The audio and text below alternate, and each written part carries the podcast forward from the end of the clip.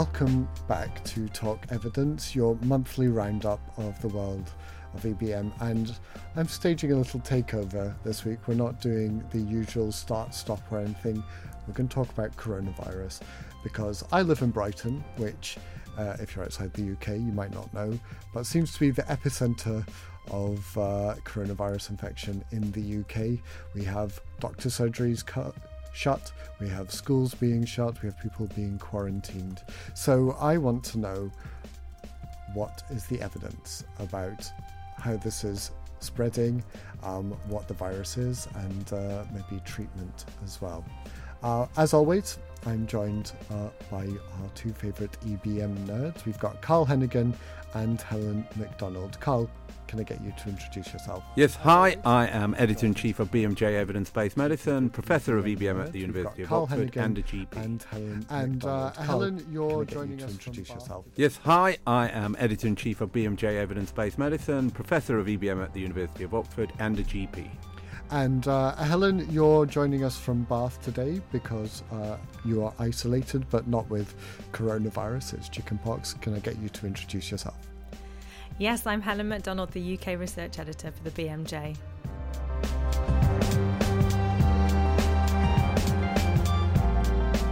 If we think about coronavirus from a from our nerdy EBM point of view, this is a really interesting time. This is a brand new virus that we don't know anything about really, and and so that evidence kind of ecosystem we talk about is is just evolving at this point. I agree. This is a very interesting time in the world of evidence based medicine. As we're going to hear on the program, you're going to have evidence from case reports, you're going to have evidence from a Cochrane review with case control studies and cohort studies, what we call low quality evidence.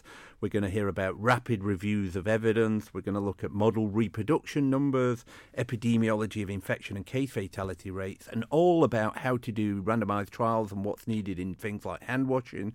The whole array of evidence, which is interesting and helps us think about this important public health issue right now coronavirus. Mm, this might be the one time we hear Carl Heneghan telling us to go and read uh, a case report in the NEJM. Well, not only that, what's really interesting, and this is important, in pandemics, there's a real need to make this stuff available rapidly and to make it open access so people can actually use it and read it and interpret it in what is a fast moving emerging infection. Mm. And Helen, um, you know, what kind of evidence are you particularly interested in in, you know, this emerging world? I think I'm most interested in just thinking about having a totally blank page that we really knew nothing about this virus, about how it transmits, about what symptoms people have, about how to prevent it, about how to treat it.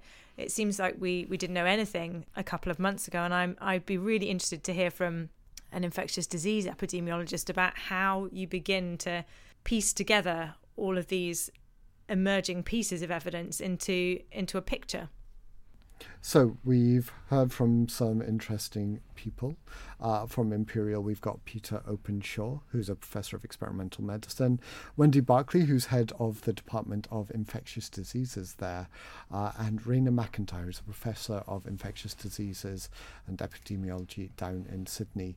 Uh, we're going to go through some things around, as Carl said, prevention about what is this virus some things that we might do to, to prevent spread, and then if that's not so effective, what do we know about treatment? Um, but before all of that, I suppose uh, we should get an overview from an expert who knows. I'm Raina MacIntyre. I'm Professor of Global Biosecurity at the Kirby Institute, University of New South Wales, Australia. I study infectious diseases, particularly emerging infectious diseases, vaccine preventable diseases, and um, issues around biosecurity, pandemic preparedness. It is really important to get a good evidence base for a number of different parameters around COVID 19. One is to understand the transmission because understanding transmission is what we need to help contain the disease and prevent it. And there's still a lot of uncertainty about, for example, how much asymptomatic transmission is happening. So I think better understanding the transmission dynamics and getting all those parameters that we're interested in, like the R0, the reproductive number, etc., properly estimated. Then obviously we need um, data on the immune response, the immunology of the virus. There are, uh, is, is data around SARS and MERS coronavirus, which is helpful, but um, we need to understand the immunology so that we can develop the vaccines. Um, then, of course, we need to understand the clinical picture and the treatment. There's um, anti- antiretroviral drugs that are used for HIV treatment, which were used in SARS, um, but systematic reviews did not show evidence of efficacy um, from SARS. So we need to see the clinical trials emerge so we can actually assess the efficacy of these therapeutic options. Because unlike SARS and MERS coronavirus, this is much more widespread. In two months, um, you know, the number of cases and deaths has been exceeded from what SARS took about eight months to accrue. So um, the scale of this may be much bigger, and um, understanding the treatments is going to be really important. So, what is uh, this novel coronavirus? Um, you too, you must have studied some virology at uh, medical school. I did as a biochemistry undergrad, but I can't really remember much about it. Um, do you guys know anything about it? Well, I know a little bit, but you could do we could do with some expert help on this aspect. But we're talking about a group of viruses that is out there already, and the corona is that sort of uh, corona that exists around the sun, where you see these these proteins that exist on the surface and give you this corona effect. And they are viruses that affect issues like the common cold or coronaviruses. But then you get these very serious ones that are the new outbreaks that come from animals.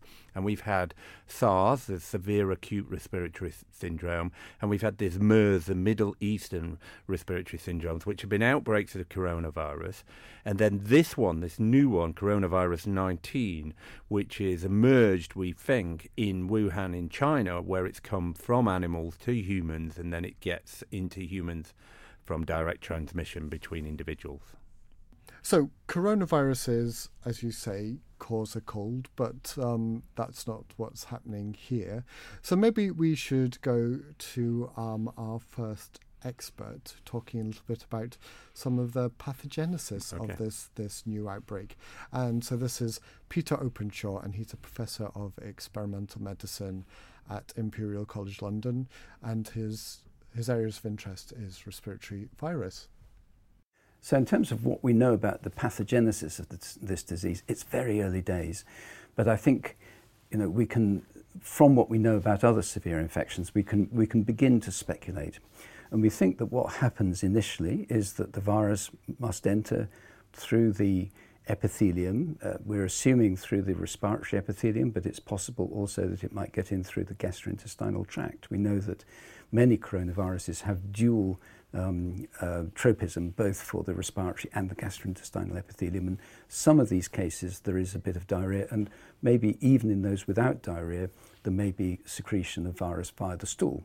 So we're assuming that there is a bit of interplay between the gastrointestinal and the respiratory tract. So the virus gets in, it starts to multiply in the absence of any sort of um, initial host defense because there doesn't seem to be any cross reactivity between the known human coronaviruses to which we are all exposed as common cold agents um, and this novel coronavirus. So once it get in, gets in, it multiplies, and probably that initial phase is mostly controlled by the innate immune response because there is no specific immunity in terms of B cells, T cells. So I'm speculating here, but what we saw in our very detailed analysis of um, pandemic H, H1N1 in 2009 2010 via the Mosaic study, which was a national study which I led on here from, from Imperial, we saw an initial phase when the response was more or less an antiviral response with interferon and so on. That then diminished after a few days and was replaced by a very powerful inflammatory response in those with more severe disease. And that inflammation, as I say, was quite non-specific. It included a lot of different cytokines. It included cells migrating into the site of infection and releasing their, um, their mediators, the cytokines, the chemokines, and a, an outpouring of many, many mediators, including things like tumor necrosis factor, IL-6, um, IL 1, you know, you name it, it comes out into the secretions and into the blood. So that's the sort of cytokine storm, the immunological storm phase. And that was much more severe in those who went on to have, uh, to have bad disease and need ventilating. What I'm speculating is that the deterioration that we're seeing after the initial relatively mild phase it reflects the cutting in of that innate, powerful immune response, which is pro inflammatory and which maybe is appearing at a time when there's still virus there and there is a sort of immunological overreaction which causes the ARDS, the inflammation of the lungs that we see on chest x ray and on CT scan. That probably reflects this immunological hyperreactivity, which is uh, contributing to the disease at that stage in this particular case, there seem to be hints that the cardiovascular dis- uh, system is affected later in the disease in some of the patients with severe, um, severe disease, severe infections. We don't know why this is. We do know that the virus gets in via the same receptor as SARS, which is the ACE2 receptor. There may be other co receptors, but this appears to be one of the main ones. And that, of course, angiotensin converting enzyme is involved in the control of blood pressure the patients with severe disease sometimes are actually slightly hypertensive rather than hypotensive. Often patients with severe illness are hypotensive. Some of these have a slight rise in blood pressure. And we don't know whether there is some sort of inflammation process going on in the heart. There could be a myocarditis or even a, an endarteritis. We don't know. Um, and that could be related to the virus actually re- reaching the heart tissue and might be involved in some of, some of the deaths. We know that patients who've been put on ECMO, so who are extracorporeal membrane oxygenation, um, in order to support them through the respiratory failure, sometimes they die regardless, and perhaps that could reflect myocardial um, um, um, infection with the virus. This is all speculation. We don't know yet, and we're really waiting for detailed studies where the virus is being sought in the, in the heart and in other tissues as well. There's a lot of words in there and a lot of thoughts, but what he's saying is, let's just summarise, he's saying this can enter through the lungs, can enter through the guts. You get this initial viral response where you're mild symptoms, but not everybody, but some people will have the immune system goes into an overreaction. You get this cytokine storm, and they're the people you really worry about because they can end up on intensive care units and require ventilation and this thing called, he said, ARDS, which is acute respiratory distress syndrome. But beyond that, there's also this issue with these ACE2 receptors, which causes you to have hypertension and you can also have heart problems, which can then lead to some of the deaths if that happens. Yeah. I think it's interesting to think of um, the kind of symptom footprint, isn't it? If you are a GP, perhaps sitting in your surgery, and you might get somebody walk in with some of these milder symptoms, presumably to begin with, um, how you might begin differentiating that from another sort of short lived normal viral illness. And something which I have noticed when people have been describing the symptoms has been fever and cough. And they seem to have talked less about nasal symptoms. And that made me think a bit like you have in your mind when you see people with a sore throat and you're trying to work out whether it, it might be a bacterial infection and you look for the absence of a cough. Almost, I wondered here whether there's any information emerging from the case report in um, NEJM or in some of the other case series around how you might untangle this infection from another. Well, I think that's interesting because I think you, as you describe what you're describing, what we've heard, this could be any viral infection, very similar to influenza. But the, the, there is this issue that the case report reports on days two, three, a sort of subjective fever, and, and, and when he presented to the emergency services, his fever fever was only thirty seven point two at that point.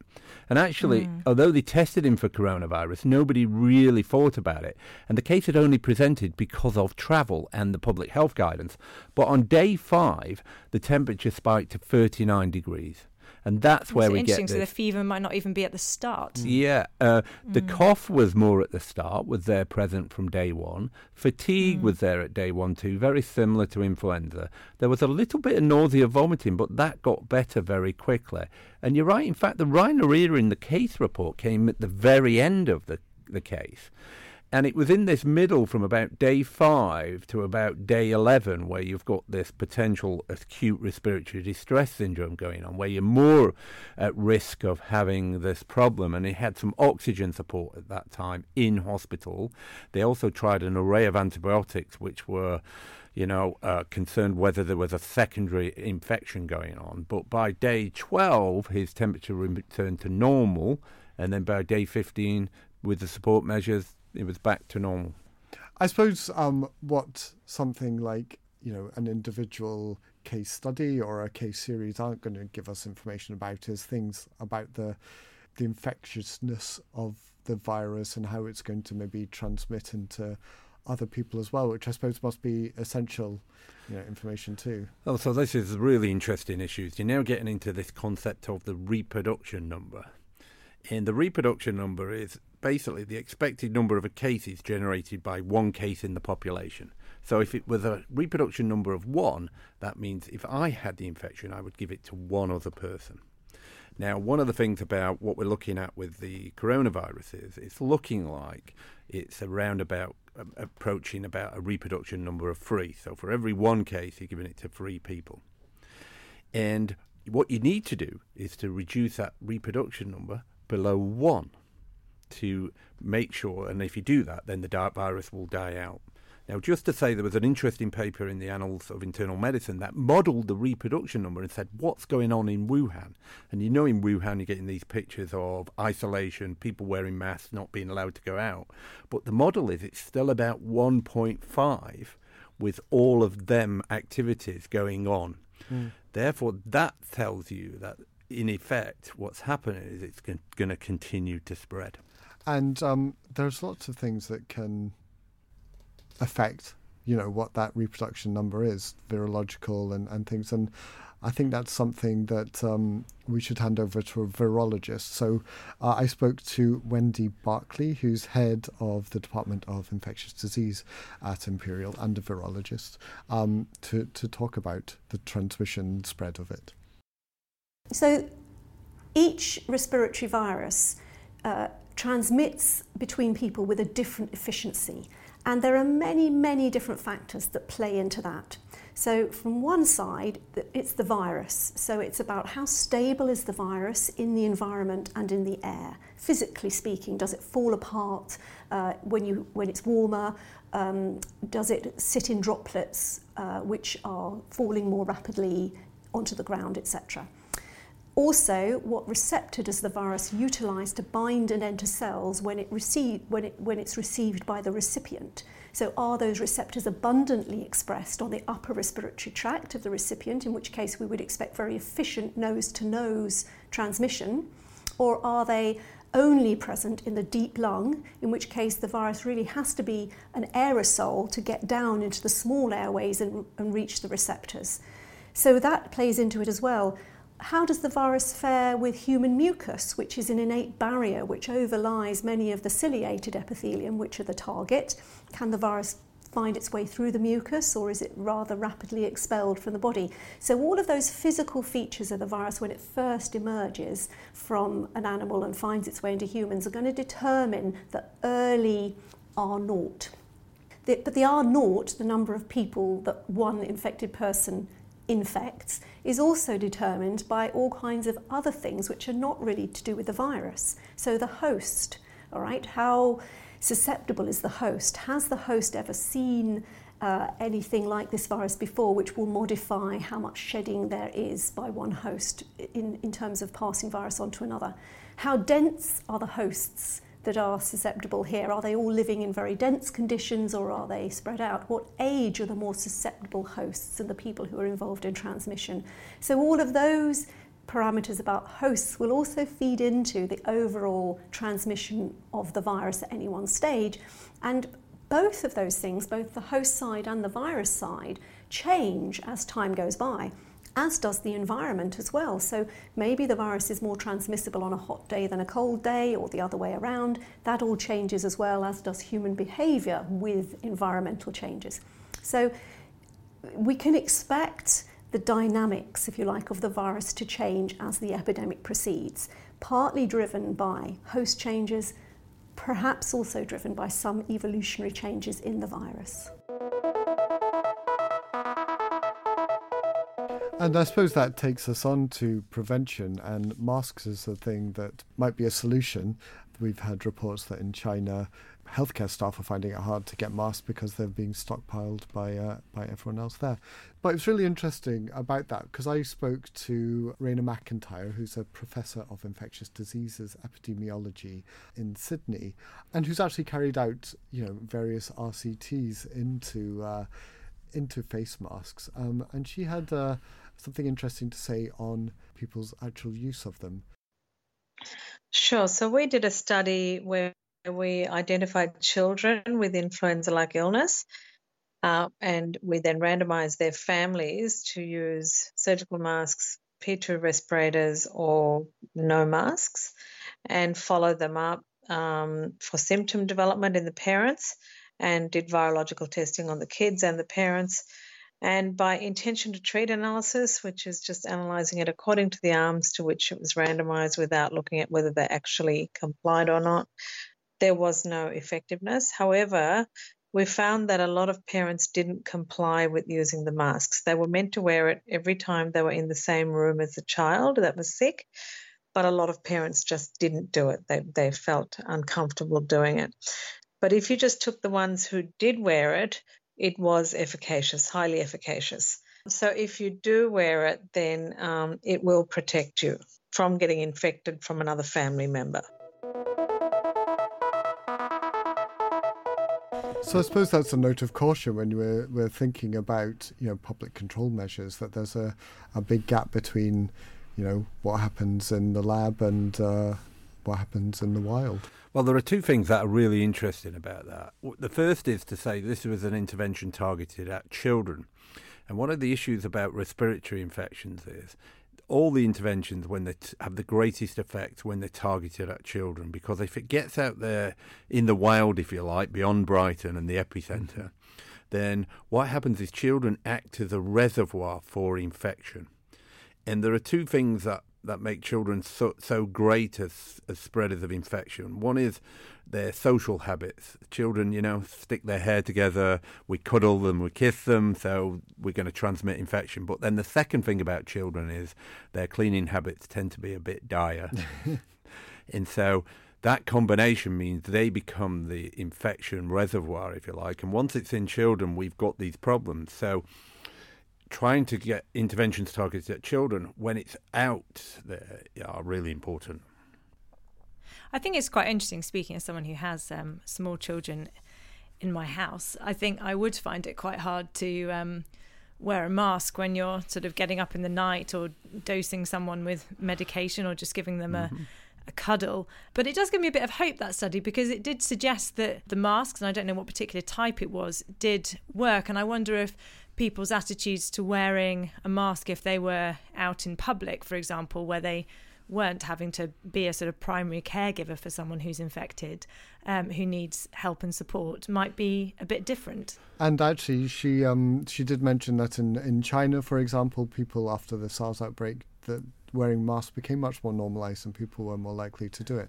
But Carl, do we know which kind of mask is most effective? So it's interesting. I mean, the, the evidence in this area is right, is it tends to be a dearth. There's been a few randomised trials recently, but the Cochrane review here on physical interventions to interrupt or reduce the spread of respiratory viruses is first to say quite old. It's not been updated since 2011. But in there, there are a mixture of case control and cohort studies.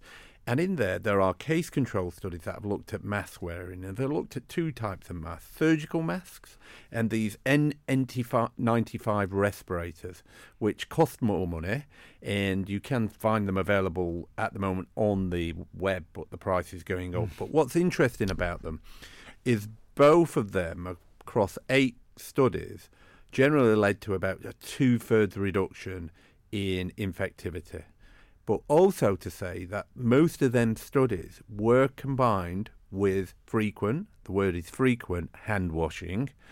And so teasing the different bits out can be difficult sometimes. So I think if you're going to wear a mask, you've also got to do the frequent hand washing. Yeah. And then combined. What's frequent will hand washing then, Carl? well, What do they generally in by the studies, it's at least five times a day. And one of the things too is much. no, but one of the things is some people with soap, and that is reported in some of the studies, might find that an irritant because of certain allergies and eczema. So some people do report uh, them irritants. Also, the thing about the N95 respirator masks is they, although they, I said they were more expensive, people reported them as more uncomfortable and they were more irritating to the skin. And so that comes back to this point about what she said. A really important point is this intention to treat analysis.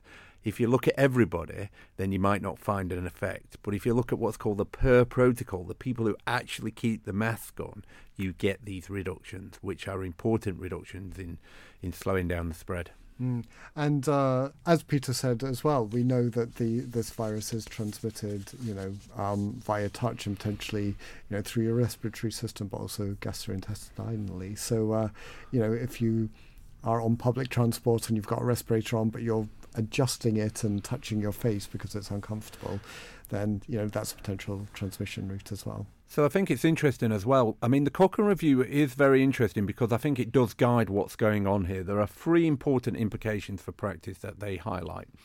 First is, as I've said, the frequent hand washing, and they say with or without adjunct antiseptic. Antiseptic, so it's okay to use soap. So that's the first thing.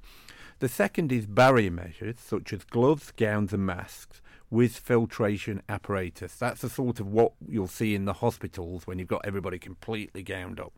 Now, altogether, that gets you about a 90% reduction, them two measures. So that's why you'll see in the hospitals people taking a combination of them. But the third one is with a suspicion, suspicious diagnosis, isolation of likely cases. And that's what we're seeing right now. That can only work if you really put all three together and somehow we drive down the infection so it doesn't get out there in the public and particularly in children. Carl, how good is the evidence that's in that Cochrane reviews? You said it's quite sparse and it's uh, Well, look, if this was a drug, we wouldn't be putting this into routine practice because the quality of the evidence here is very poor. And I think it's because one of the things is we haven't really thought about this, and probably till about 2009 with the swine flu epidemic that emerged, pandemic, sorry, that emerged. And now it's becoming really important to understand some of these features. And we have seen certain information and trials come out. I've seen trying to educate people through the internet to see if that helps. And there was a publication about five years ago in The Lancet. And trying to use strategies to educate the public to do these features. But generally, we only think about them now, and in about a few months' time, if this has gone away, it'll go in the basket again and disappear, won't it? And it mm. will be put away. And so there tends to be poor quality evidence informed by case control and cohort studies and a complete lack of randomized trials. Yeah, well, I actually spoke to to Raina about that as well, and uh, she has some thoughts on the difficulty of doing these kind of trials. Yeah, they're actually really difficult uh, trials to do. And the other point is, we in medicine in general, we focus very heavily on drugs and vaccines, on products, on on um, pharmaceutical products, and there's been much less research in general across the board on non-pharmaceutical interventions. We started the very first face mask trial in 2006. The, another group in Hong Kong started one soon after. At that time, it was the peak of pandemic planning around the fears of H5N1 turning into a pandemic. And so a lot of people were interested in knowing the actual efficacy of masks. But until that point, there'd never been a randomized controlled clinical trial. Uh, they are really difficult trials to conduct because, you know, unlike doing a trial to see if your blood pressure is low, gets lower on, on the drugs, you have to actually measure infection outcomes. And the intervention itself can affect other people because of contagion. So, in a closed setting like a household or a hospital ward, putting a mask on a few people can actually prevent infection in more than just the person who's using the intervention. Um, so you have to, the design of such studies is really difficult. The measuring the outcomes is difficult. They're complex studies to do, which is probably another reason why um, nobody had done them. So, this is a good point to start talking about treatment. And again, we are going to go back to our two experts on this. We have Peter Openshaw, Professor of Experimental Medicine, and Wendy Barclay, Head of the Department of Infectious Disease, both at Imperial College London. So, in terms of treatments, I think it's very important to emphasise the difference between somebody with mild illness, which we hope is going to be the majority, and those who may actually need more advanced treatment in hospital or in intensive care. The initial disease is, tends to be quite mild, and there, you know, self-isolation, paracetamol, ibuprofen, you know, sleeping it off, the usual sort of things that people do when they feel a bit under the weather is all you need. And there's no evidence that anything on top of that is going to be beneficial. So at the moment, there's no proven antiviral. Antibiotics are of no help at all. And so that's about it. In those that need hospitalisation, the treatment is supportive care and avoiding things that do harm. I think most importantly, there were studies in the SARS outbreak where patients were given very high dose steroids in some hospitals, not given steroids at all in others, sometimes given a bit of steroids in a third. You know, there was a complete spectrum of opinion about whether steroids helped. I would say generally the experience from that outbreak was that steroids were not helpful and indeed were causing harm, particularly in the very, very high doses that were being used by some. So I would say avoid steroids unless there's a specific indication for steroids. Almost all the patients that have been reported have been put on antibiotics. That probably is not a good thing, but it's irresistible as a clinician when you're faced with somebody with pneumonic changes on the chest x-ray, a fever, a cough. You know, who is going to withhold the antibiotics? However, it's perfectly possible that the antibiotics are counterproductive. Um, so I would, I would suggest that the decision to use antibiotics should be care- taken carefully. Obviously, the symptomatic treatments with paracetamol, acetaminophen to bring down the fever seems very reasonable, but in some common colds, there's a bit of evidence that uh, using a lot of those sort of uh, antipyretic drugs can actually mean that the virus load stays higher for longer. So, you know, even that maybe there isn't such a strong evidence base. Unfortunately, there are no antiviral drugs licensed specifically for the treatment of coronavirus infections at the moment. The, there are some likely candidates which can be tested quite quickly in clinical trials. For example, some of the drugs that we currently use against HIV target the protease enzymes of HIV. And because coronaviruses also express a number of proteases in their replication cycle, there is some thought that the protease inhibitors that were originally developed for HIV may be effective against some of the coronaviruses. And indeed, some early preclinical work with the MERS virus, which is another coronavirus that's emerged from animals into humans in, in the last decade, those trials or those preclinical trials do suggest that these HIV protease inhibitors might be worth trialing. So that's one set of drugs. There's other drugs that we would think of using against RNA viruses are the nucleoside analogues. So these are like small bases that get incorporated into the growing strand of the new RNA that's being synthesized by the virus. And when they get incorporated, they either terminate the chain or they make a mistake and you get mutation over and above the, the regulated rate that the virus can tolerate. Um, there is a new one of those which looks effective against coronaviruses. Interestingly, many of the nucleoside analogues that have been developed for other viruses don't work against the coronaviruses. And remember that that might be because the coronaviruses encode their own proofreading activity to stop themselves making mistakes. But some of the nucleoside analogues do appear to be effective enough against coronavirus replication that they, they might work. And again, in preclinical trials, uh, one particular drug, rem- remdesivir, looks as if it could be working and therefore uh, probably a priority to go into clinical trials. Look, that was really interesting. The first thing is to say Peter Openshaw said experience of use of steroids in SARS, but it's interesting. The Lancet produced what I consider as a really important piece of evidence, a, a sort of rapid review, you like, of the evidence that does not support corticosteroid treatment. And in there, there was one study that was about MERS. There were four studies I identified on SARS.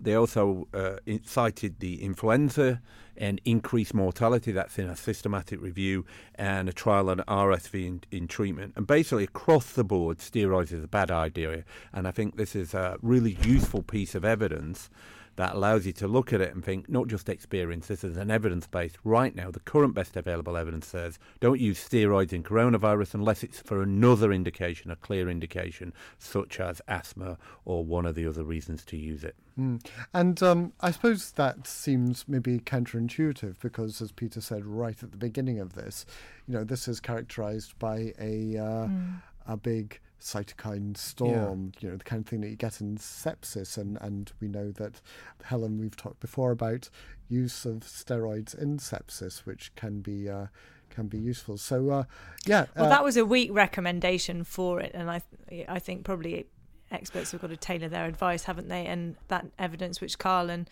I guess pointed out, probably mean that perhaps perhaps it's less less suitable there.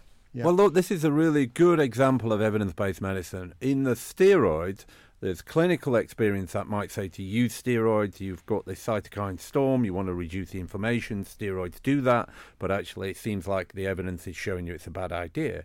Whereas in the antibiotic issue, there is, I'm not aware of any evidence that shows you it's beneficial or harmful in a viral infection. We worry that if it's, and what happens there is we worry you're giving antibiotics when you don't need them and you get the side effects. But what's happening here is people are thinking experience, influenza, secondary bacterial infections, hospital acquired pneumonia, where we're going to treat until we're certain you haven't got pneumonia. So what you might see from a clinical experience is people giving 48 hours of antibiotic treatment in the middle of this high temperature awaiting blood cultures and other information that can allow you to then rule out it's a bacterial infection.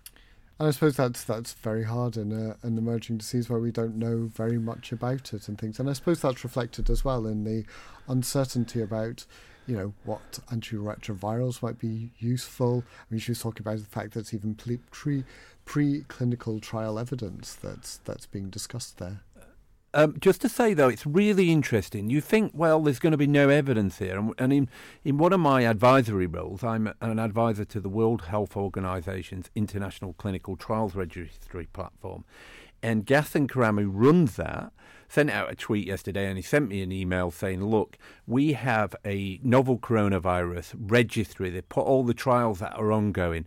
There are currently 81 trials on the platform. Oh, wow. In recruitment. Right? So that's quite surprising. You think, and the speed at which people are operating is quite something. What kind of treatments are they looking at? So, one of the things we can do is there's a whole based of array of treatments that I'd have to go across, but some people are uh, still thinking about low dose steroids. Some people are using the antiviral treatments, remdesivir, which is a novel antiviral treatment, aerosol inhalation on there all sorts of uh, studies of, of agents, but also some of the early warning prediction systems. So trying to get really good evidence base together quickly, and and I think that that would surprise most people. It certainly surprised me. I mm. mean, this is within three months of it becoming aware, and probably within about six weeks, and we've got 81 trials on the platform, and that number will only grow.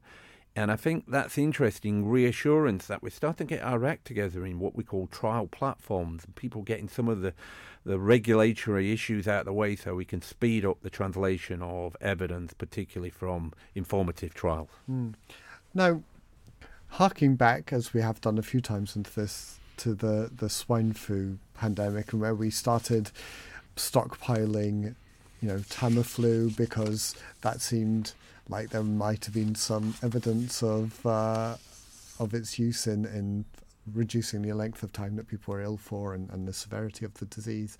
And then, as Carl knows very well, that evidence ended up being less good than than um, that initially thought. So, do you have any ideas about you know actually doing this properly this time, making sure that you know we're testing lots of different things in a robust way. Well, I think we're starting to get our act together. And I think this one is really the, the 2009 was a sort of wake up call. And then this is a sort of like, it's not just a wake up call, this is a sort of like call to action. And so I think out of this again, we'll learn again, but we have to now be clearer about actually we have to have these novel agents, these platforms ready to go. And that will require funding up front for when an infection emerges like this. But I think one of the biggest things that drives our, our sort of thinking around this is particularly the case fatality rate. And so, one of the things about swine flu is really concerned that this was a pandemic, had high morbidity but mortality. But actually, the case fatality rate of swine flu was very low 0.02%. So, that's incredibly low compared to something like SARS, which was about 9 to 10%. Now, the question of what we want to know is what's the case fatality rate of coronavirus? And this is an incredibly interesting issue. And it it seems like there's some variability depending on the context. So if you go to Wuhan right now, it's about 2%. Now, 2% is very high mm. if you have a public health emergency and it gets out in the population. But remember, in Wuhan, there are some features. That generally is the people admitted to hospital, they're the ones they're testing. So it might be much higher than expected. And some of the evidence is saying when you bring into all the symptomatic and asymptomatic people together, the case fatality may drop 10 or 100 fold and be somewhere around about 0.2 to 1%.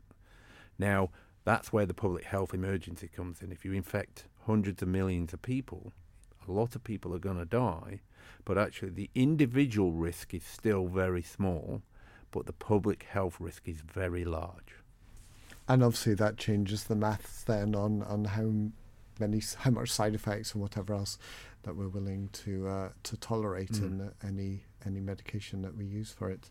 Um, I mean, after all of this, Helen, do you feel any more assured that you would know what to do if um, if you were presented with someone who had suspected coronavirus? I think it's still going to be very hard, isn't it, at this early stage to pick out those cases, and I think for now it's it's going to be the travel history or or something peripheral in the story like that that I think is going to arouse your suspicion. But I guess once you once it becomes a bit more established, um, and once people are transmitting it within the UK, I think it will become a lot harder. My concern is is that this early phase day two to five where you have very little symptoms and I think that's what we've seen in Brighton is you can move around the world quite mm, easy mm, in five days in yeah. five days and you turn up and you've mm. infected four or five people and that's where you get this R naught approaching three four and even higher in the asymptomatic people once that happens uh, really the rabbit is out of the bag and you have to shift your focus then saying containment's over. And, and in swine flu that's what happened in effect. It, it, it, transmitted so quickly. Then you have to start to move to the supportive measures and trying to understand how you instigate that effectively. And have you got enough sort of intensive care beds on board? Have you got enough supportive measures available? If particularly if the case fatality rate is about 1% what i'm hoping here and my suspicion is it will be much less than 1% because there is a large number of asymptomatic people that inflates the denominator and reduces the case fatality rate. And if it comes down to where we are with swine flu, then generally what will happen is you'll see people who are at high risk, particularly the elderly, people with pre existing heart problems. But there are some people, seemingly a group of young people, sometimes pregnant women, who seem to be more at risk of these infections, and they do require hospitalisation and more supportive measures. I think my big takeaway from it is that the bit about the efficacy of hand washing. I really didn't know that at least five times a day um, massively reduces your risk of respiratory disease. Uh, so, particularly because you're at the epicenter right now in Brighton, well, you should have that. That should be public health number one over. Please wash your hands here, everybody. Let's get on. A bit of soap and water five times a day. I think that really is an important message, and particularly this is an important within schools and children if they start to become infected. And I think that'd be a nice point to leave that on because this Christmas, if you missed it, we had a study of uh, ways in which we could improve our kids hand washing and they came up with a little song. And maybe that's a nice thing to play us out with. Perfect. Okay, kids, time to wash your hands. Strap your palms between the fingers. Wash the back, wash the back. Twirl the tips around. Scrub them upside down. Thumb attack, thumb attack.